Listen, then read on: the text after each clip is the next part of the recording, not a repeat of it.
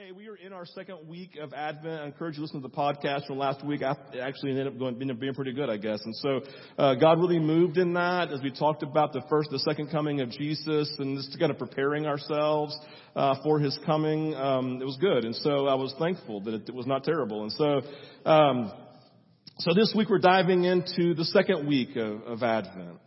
This the season of preparing ourselves, the season of looking forward to the second coming of Jesus. The next two weeks after we'll celebrate the, the first coming of Jesus, right? It's going to be a, just a, in the beautiful, beautiful season. I want to read this morning, uh, just the, it's the, it's the, it's Linus's telling of the, right? Linus is telling us the story of, let me read this, this, verses 8 and 11 of Luke 2 as we see a very, very, probably the most familiar story of the Christmas story of who Jesus is. And it says, and there were shepherds.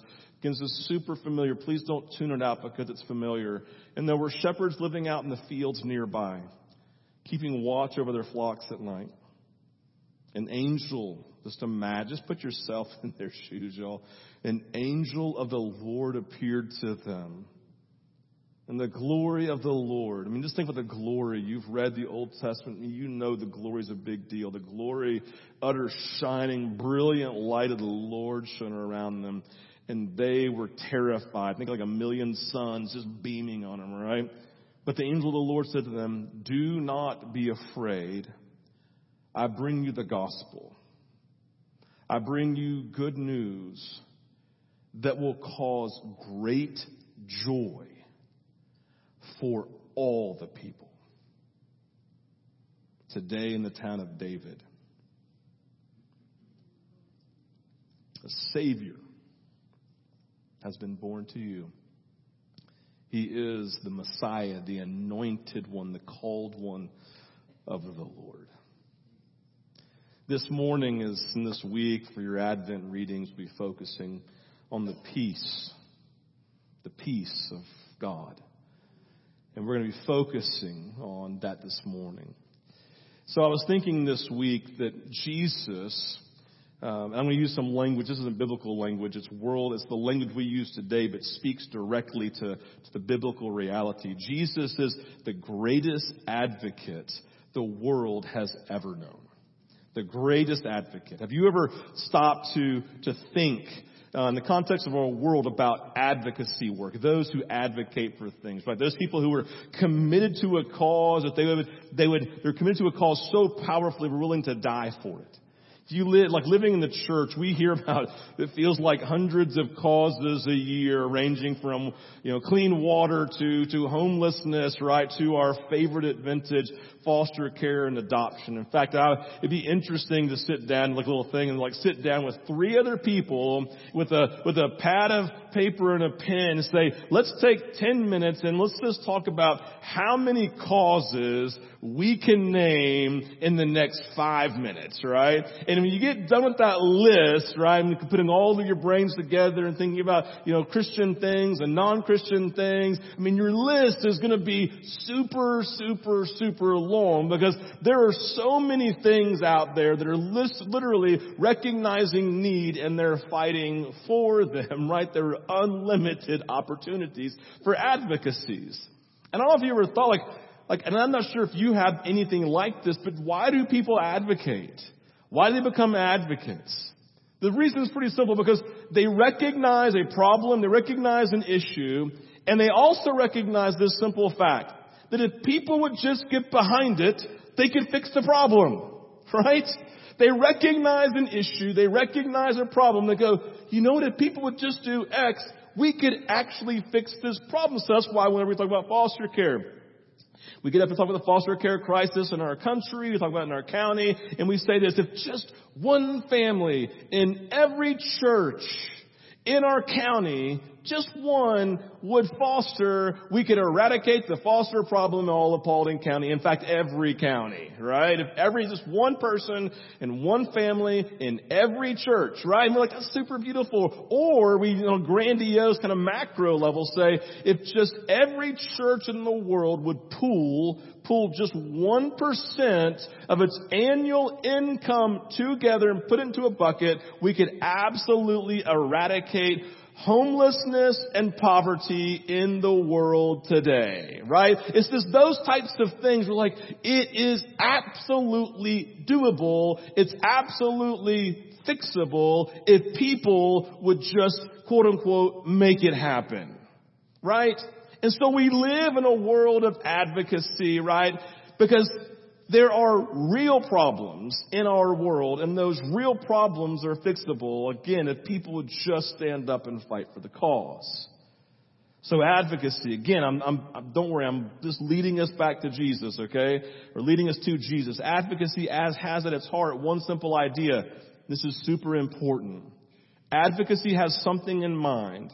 Everything that is broken needs to be returned to its intended plan. Right? Everything that's broken needs to be returned back to its intended plan or its intended purpose. Think about children. Children in foster care, well, they were actually designed and created to live in safe families. That's their intended plan. All people were intended to have a roof over their head and not be homeless. Every human being was intended to have food to eat and not starve, right? God's intended plan was that no one would be addicted to drugs but would be free. No person, right? We believe in this fact that every single person was intended to live free and should not be forced into slavery. Right? There's an intended plan of God, an intended plan for human beings. Why do people feel like they have to be advocates? Because the intended plan for a person is not being fulfilled. And so someone has to step in and fix that to return it back to its intended plan or purpose. And this is the idea that leads us into the second week of Advent. We said last Sunday, right? These two weeks of Advent again for the second coming of Jesus that we should live life prepared last week. We said we should live life prepared that Jesus could return tomorrow, right? We said the 24 hour rule, right? 24 hour rule because we want to have our house in order when He comes, and it could be tomorrow. So I live my life connected to and going after and relating to Jesus because that's what's necessary to be prepared for His coming. And this week, again, it speaks again to the idea of the second coming of Jesus speaks about something that will happen when He comes. The thing that will come ultimately when Jesus returns is the world will be returned to its intended plan of perfect peace. Right? When Jesus comes, all of all the things that will happen, all the things that will shake, the ultimate we're getting at is that we will then return back. We went from Genesis, we went from, we went from, from garden to kicked out of the garden back into the garden. Right? We go from garden to out, and everything in life then is to lead us back to this moment, God's intended plan of perfect peace in the context of relationship with Him. That's the second week of Advent. Of God fighting, fighting for us here, and then ultimately in times, ultimately fighting the good fight to return us back to a place of perfect peace. Peace again. Peace is the intended plan of God for all of creation, for all of humanity. Let's just bring it home this morning. The intended plan of God for you today is peace. So, let's define what we mean by peace. Biblically speaking, the greatest understanding of peace is the Old Testament word, shalom. You've maybe heard that phrase throughout the years. You got these signs they put in these country stores saying shalom, y'all, right? Kind of speaks to the nature of peace. And when we think about peace and this shalom, right, we, we think about the absence of war we think about the absence of conflict. And, and that ultimately is what the nature of shalom means. It, that it does include the absence of war and the absence of conflict, but it also includes a sense of completeness, of wholeness, of health, a state of calm without any anxiety, without any stress, without any sense of rejection in the context of my life. It speaks to calm. See what I did with my voice there? I brought it down to make you feel more calm, to add power to the words, right? No, that's what it's about, man. It's like this idea of shalom. It's this, absence of war and conflict, but it also includes a sense of, I mean, you understand, like, I, you, you know what it looks like to feel incomplete. And it feels like to feel complete in the context of your personal life, your mental health, your marriage, your relationships, right? It means to be whole, to feel whole, to have health in this state of calm where I feel like my mind's just not racing and hurriedness. If you were to create and, and find the new, most um, equivalent New Testament principle, it'd actually be John 10 10, where Jesus comes and talks about coming to give us life and to give it abundantly. Like this Old Testament idea of shalom finds its most concrete New Testament equivalent in Jesus' words of abundant life. Wholeness, completeness, not struggling with rejection, not struggling with fear and anxiety and worry because I have calm here, right? It's this idea of I've come to give peace and I'm coming to bring complete and finished peace. And so this is the nature of the second week of Advent. Like, I don't know if there's any other topic we should have been studying in the hurriedness of our season than the nature of Jesus coming to move in Advent to reawaken us again to the nature of His peace, His shalom. And in this, we need to recognize, right? Connecting back to earlier, He is our advocate. He is the advocate who wants to return us to the place of shalom. You see, he looks down into your life and he looks down into our world. He says, There's a problem. I can fix it. He's the ultimate advocate. He looks at the world, he looks at your life. I see the problem, I can fix it. I am the great advocate for you. So connecting back to earlier, again, the intended plan of God for humanity is the shalom, the peace of the Garden of the Eden. It's therefore designed, it's what we were designed for. And Jesus' advocacy is clear. He is aware of our broken places and he wants to return us to shalom. And our journey back to shalom, this is really important. Our journey back to shalom, it began with the first coming of Jesus and it culminates in wholeness in his return. It began the, the, the hope, the confidence of peace here was birthed at the first coming of Jesus, but that we anticipate the wholeness and the fullness of it coming in his second return. So I want to dive into that just a little bit, some few thoughts I want us to consider around these ideas of Advent this morning. Number one, this is really important. God's peace is already with us. The first coming of Jesus, okay? Like we look for the wholeness of it, but it's already present. It's this kingdom analogy. You may have heard this. Like God's kingdom has come, but not yet in its fullness. Therefore, God's peace has come, but not yet in his fullness. And so we live in this world then of like this tug of war. We all feel that, but God's peace is already with us. I love this, this, this message from, from Jesus in John chapter 14, verse 27. You should read the entire chapter. It's all really good. But Jesus succinctly tells all of his followers, therefore he's telling you. Everybody say he's telling me. He's telling me this morning, peace I leave with you. Like when he lets us, listen, when I go, I'm leaving my peace. I'm not taking it with me. My peace I leave with you. My peace I give you. Do not let your hearts be troubled and do not be afraid.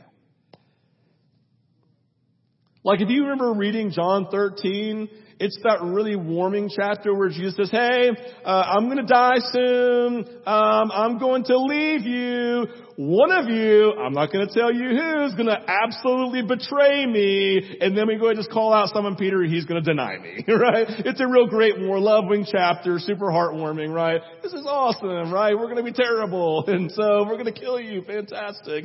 And they're troubled.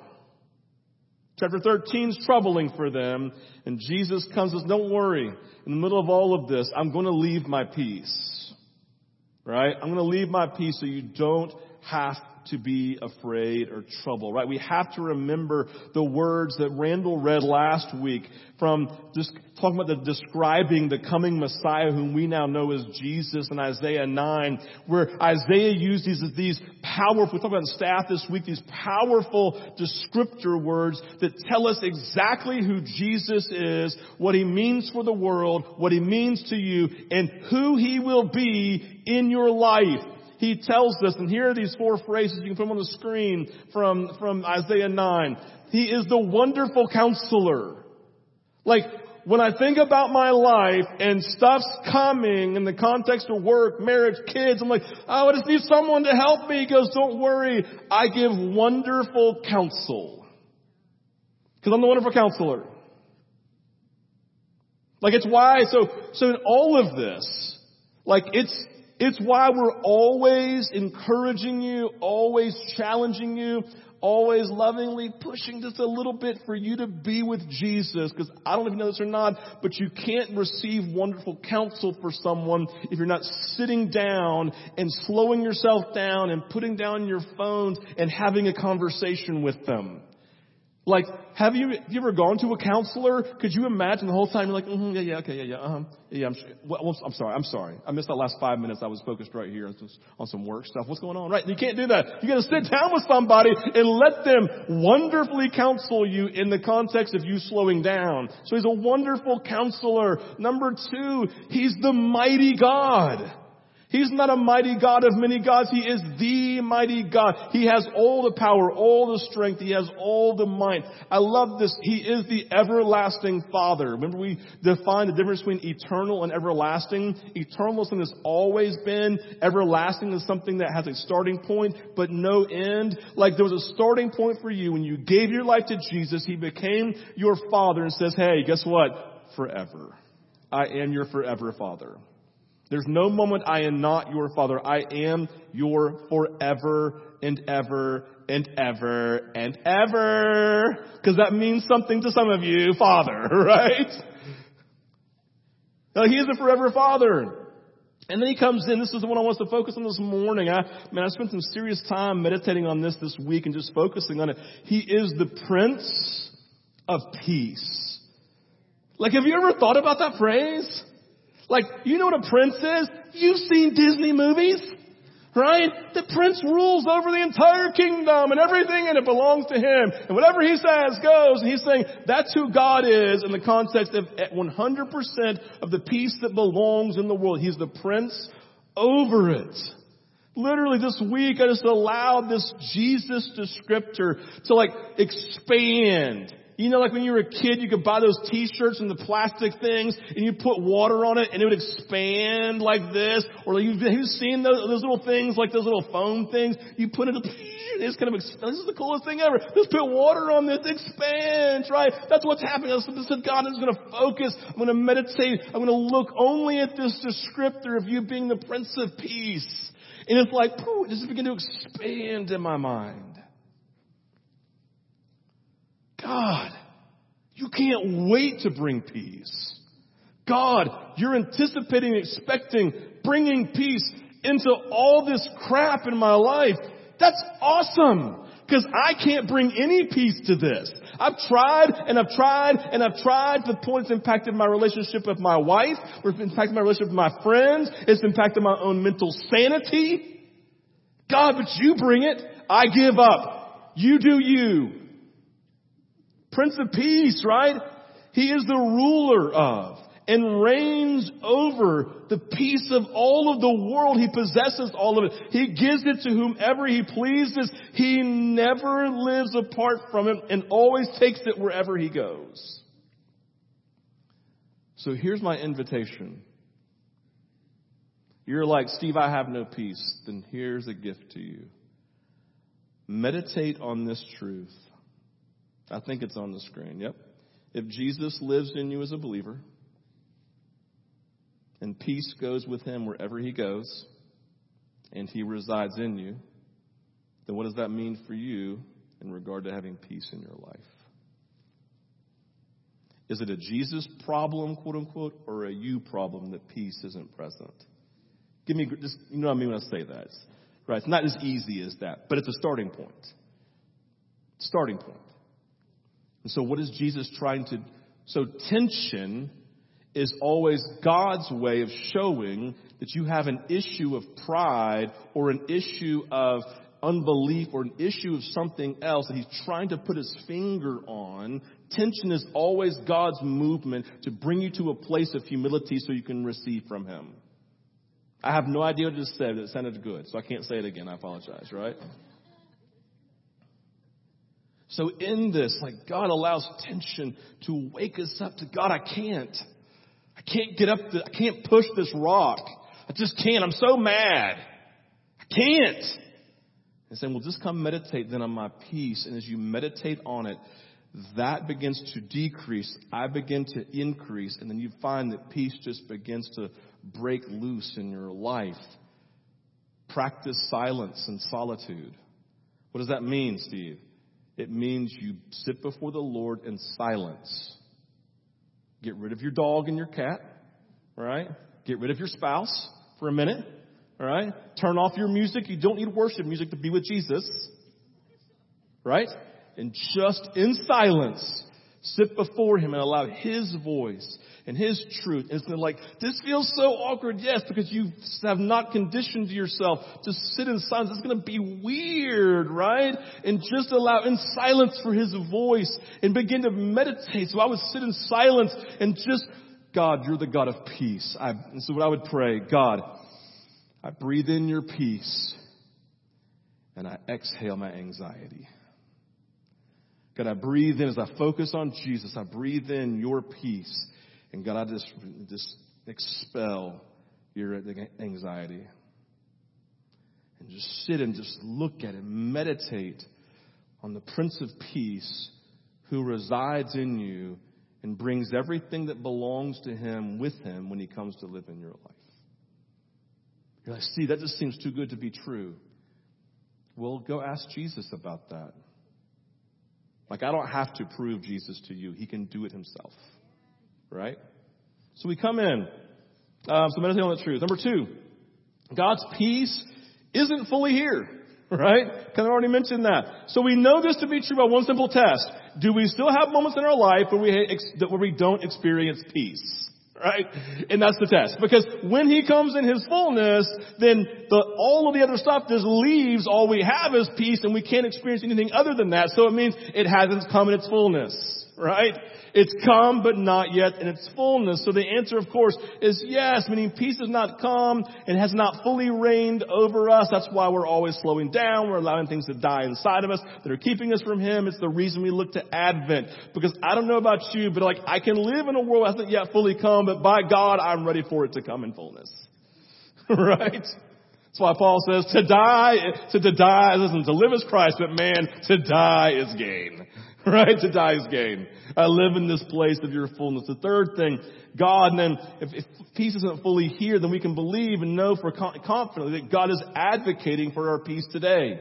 God is advocating for our peace today. He's advocating for shalom, right? This wholeness and this completeness, this, right? He's, he's just advocating, fighting for it today.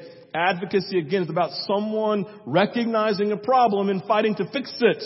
The biblical story The biblical story from Genesis to Revelation is one of God again and again and again fighting for shalom for his people while, waiting for the fullness of peace to come. Like, do you know your Bible? Think about it. You can go all the way back to the back, right? God fighting for Abraham to bring about peace for Israel. God fighting on behalf of Moses to give peace to the Israelite people. God again and again with Abraham with, with Elijah and Elisha, these great prophets of old, moving through them to, to bring about peace, right? And to, to fight for wholeness, to fight for the Israelite people. Go all the way up. And we all love the story of David and Goliath, right? Do you remember the story before David does his thing?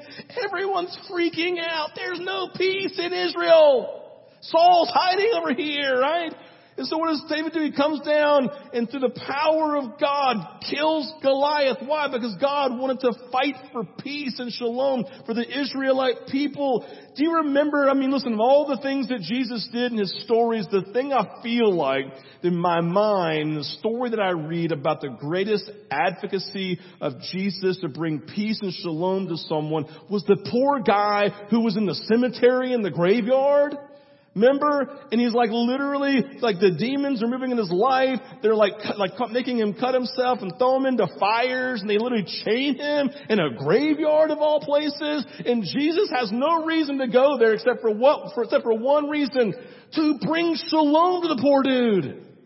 That's why he went. To bring shalom, to bring peace to this poor guy. And he did. He went from having no peace to Jesus at seeing a problem, wanted to return him back to his intended plan for him, and brought shalom and peace into his life. He went from like trying to kill himself to exhaling anxiety and anger and all this stuff and having shalom. And I don't know if you ever heard of the cross of Jesus and his resurrection. Have you ever heard of taking communion so we remember and experience again the good news of Jesus. He says, I saw a problem that you could not save yourself and fix your sin problem. So I came to earth, right?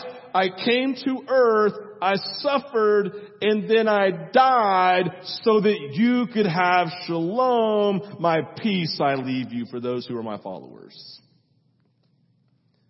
The story of Jesus coming to earth is the ultimate story of advocacy. It's the ultimate story of the peace of God breaking into our brokenness to bring us back to the intended plan for what you were created for. Listen, we don't ever, we don't ever bypass the gospel of Jesus. It is the center point and the crux for our existence. It's what brought peace. But guess what? It's still the gospel that is bringing peace. Only He can do it. Only His power, right? So, God is doing today to bring shalom, holistic peace, and salvation to humanity. So the last thing, number four, God is a peacemaker, and He's raising up other peacemakers. So the stories I just told, right, they were God making peace. They were God making peace, fighting on behalf of humanity. Jesus empowered his disciples, and guess what they did? They became peacemakers. I want you to do everything that I've done, right? I'm going to send you my spirit to empower you because you can't do it in your own strength. So the idea is he was a peacemaker modeling for us what an advocate looks like, recognizing a problem and fixing it. And then he says, all right, so now I'm now going to empower you, give you my spirit so that you can then become peacemakers yourself. And so in this, there's a huge difference and hear this. There is a huge, they are opposite things, different between a peace lover and a peacemaker. Peace lovers are those who want peace at any cost, even if that means avoiding an issue that needs to be dealt with. Have you ever had a situation like that? Oh, I need to talk that person, but is this going to cause problems? So I'm not going to go talk about it. I'm just going to, we just want peace at all costs. And when reality is there's really no peace going on. Is this an underlying issue undealt with that continues to grow and it becomes a problem because we didn't deal with it? That's a peace lover. Oh, I just want, oh, I don't want to do, right? Like an Enneagram world, these are the nines, like, oh, I just like, like to keep the peace. Everything's great, I promise. Ah, right? Uh, peace lovers. Don't ruffle feathers. They will stir things up. They will confront issues. A peacemaker desires a true sense of peace, but knows peace requires action. Peace requires sacrifice. And many times that requires a death to self. Listen, Jesus could have come in and just tried to be a good bureaucrat and tried to make the make the Jews and right all these people going to get along and be friends. They're going to manage this, or he could just come and die for the problem. Like you have to make peace, you have to come and give yourself and sacrifice and fight, right? The salvation story again is that God is willing to make peace by doing whatever He needs to do, whatever He chooses to use to bring about salvation. Listen, we see this as the underlying message of Jesus in Matthew 10:34. I encourage you to read all the context. I'm just focusing on one verse, but he says, "Do not suppose that I've come to bring peace to the earth. I did not come to bring peace, but I came to bring a sword." You're like, "Oh my gosh, he's not really a peacemaker." What's he doing? So, no, no, no, no. Like what I'm saying is this: peace lovers come and say everything's fine. But a peacemaker recognizes for there to be real, holistic, shalom peace, sometimes it requires bringing a sword, coming and being honest. It means coming and speaking truth. It means coming and bringing division because you can't just live like you want to live and everything be okay. I have to be honest in the moment. It's bringing a sword, right? It's bringing death into a moment so that salvation can occur. That's what he's saying. This is what I've done. This is what I'm demanding of you. I've come to bring peace, Jesus was saying. It could be painful, even to the point of causing division, causing death, whatever it may be. William Barclay, this is kind of like a long paragraph, so I'll put it on the screen for us to kind of follow along. I'll read. All, all I'm just going to read him because he just says what I'm saying, but says it better than I do. The blessing is on the peacemakers, not necessarily on the peace lovers. It very often happens that if a man or woman loves peace in the wrong way, he or she succeeds in making trouble and not peace. We may, for instance, allow a threatening and dangerous situation to develop, and our defense is that for peace's sake, we do not want to take any action. There is many a person who thinks that he or she is loving peace when in fact he or she is pulling, piling up trouble for the future because they refuse to face the situation and to take the action which the situation demands. The peace which the Bible calls blessed does not come from the evasion of issues. It comes from facing them, dealing with them, and conquering them. God is a peacemaker, not a peace lover, and God has called us, called you to be peacemakers, bringing shalom until shalom comes in its fullness at the arrival of Jesus. Just to kind of put some weight behind this, Jesus says in the greatest sermon ever preached in Matthew, He says, Blessed are the peacemakers, for they will be called children of God. Blessed are the peacemakers, for they will be called children of God. Jesus is an advocate, and he's calling for us to be advocates, to recognize problems, and to do whatever we can to fix them. And I put this here peace is something we have to fight for until peace comes in its perfection, because we live in a fallen world that is always trying to lead us from God's intention of shalom for humanity. It's something we give ourselves to. Jesus, you gave yourself to it, then so will we. Are you still giving yourself to it and we're following wherever you go? Therefore, we need to go be this, doing the same thing. We do what you do because we see what you do. So in this, Jesus wants to bring advocate. Jesus is advocating. He's fighting for you. You need to be before Him, meditate on Him, be honest about the things, sit before Him, allow Him to speak into those things, allow Him to be. Listen, don't sit before Jesus if you're not willing to let Him be honest with you. That is a waste of time. Because when He sits with you, like a good parent, He says, I love you now. Let's be honest about this.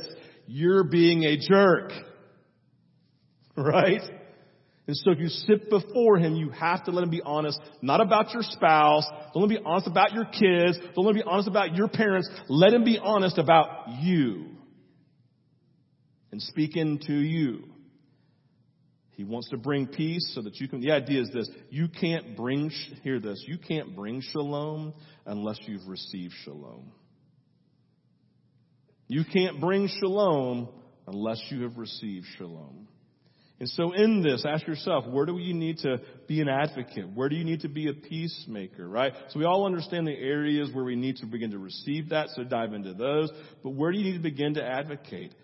Like, do you have friends who don't know Jesus and you don't share Jesus because you will make them uncomfortable? That's just a really nice way of saying you're a peace lover. Well, I don't want to offend them. So you're going to offend them to hell. That's fantastic. That works really well, guys. Right? So friends who don't know Jesus, a peacemaker comes in and lovingly, don't be a jerk, you know what I mean, right? Coming in, being compassionate, being sensitive of where they are, but being honest because that's what love does. Number two, like, do you walk by people every day who are in need of healing, need of restoration, whatever it may be, and you have the Holy Spirit inside of you, you believe that God heals, you're like, well, I don't want to make them uncomfortable. Is this a nice, really nice, palatable way of saying you're a peace lover rather than going making peace? Because I'll tell you something, most people who I know that are sick want to be healed. I'm just saying. Most people who don't know they're loved want to be told that they're loved. Do you know people who are suffering with addiction today and you're afraid to inter- you're afraid to intervene because you don't know how they're going to handle it? It's going to be like, oh, this is too hard. Got to be honest, right? Mental health issues in your own self. Are you afraid to actually be honest about your own needs or someone else's needs? You won't even confront your own self because you want to keep the peace for yourself.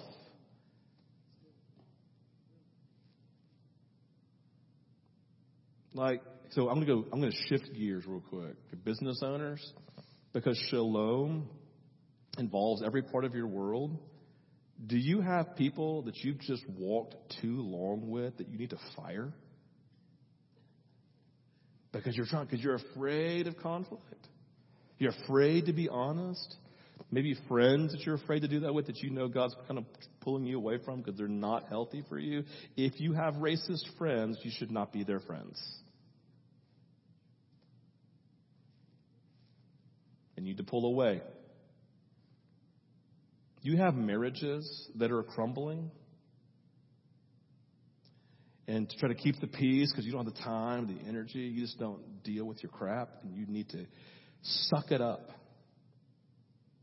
And you need to make peace by humbling yourself, by saying, I need help. We need help. We do not, listen, have too much to say. too much to say.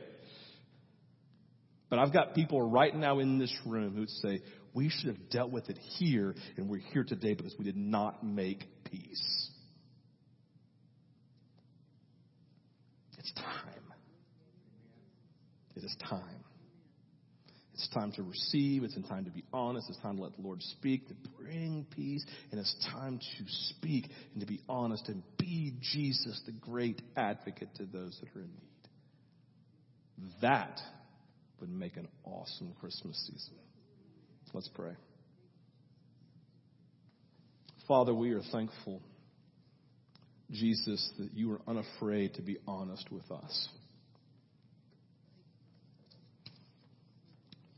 And Lord, you know, Jesus, that sometimes it's just really hard to receive honesty. And I know that you understand that and you have compassion. But I pray this morning, God, that you would just, as you always do, would you lovingly lead people to this place, Lord, of honesty, that you are the Prince of Peace, speaking into a moment, and you see and you hear and you know and you're fighting for them. And God, as they begin to then receive shalom, would you open up their eyes, Lord? Hey, now it's time to go make peace. God just named a few things. There's lots of things pray this season, Jesus, that you do a unique and new work in each of us, God. to make us peacemakers who love holistically enough to be honest, to be truthful, to do the difficult thing, to die if we need to in situations so that others may live. Father, I thank you that you sent your son Jesus to be the atoning sacrifice, to die for us so we can be one with you. And we invite you to come just awaken us, Lord. In Jesus' name.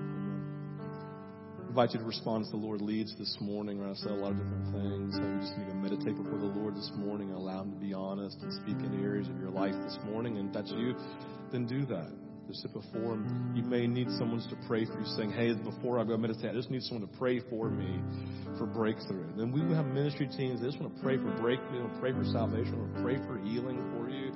Whatever's going on in your life doesn't really matter. I just want to pray for you. Communion's available. I mean, there's something so powerful as we take communion. It's not just a remembering, although it absolutely is, but it's a remembering that brings us to the reality that His presence is available to us today for the good news to be present in our life and to bring breakthrough and salvation again for whatever's going on in my life. Offering baskets are available. Why? Because we want to give you opportunities to worship Jesus and sacrificially give as the Lord would lead you so money never becomes an idol in your life. And so you just respond as the Lord leads, but here's the point, and hear this. Please respond. Please respond. Please engage. Because God wants to do something beautiful and shalom ish in your life. Okay? He responds to the Lord.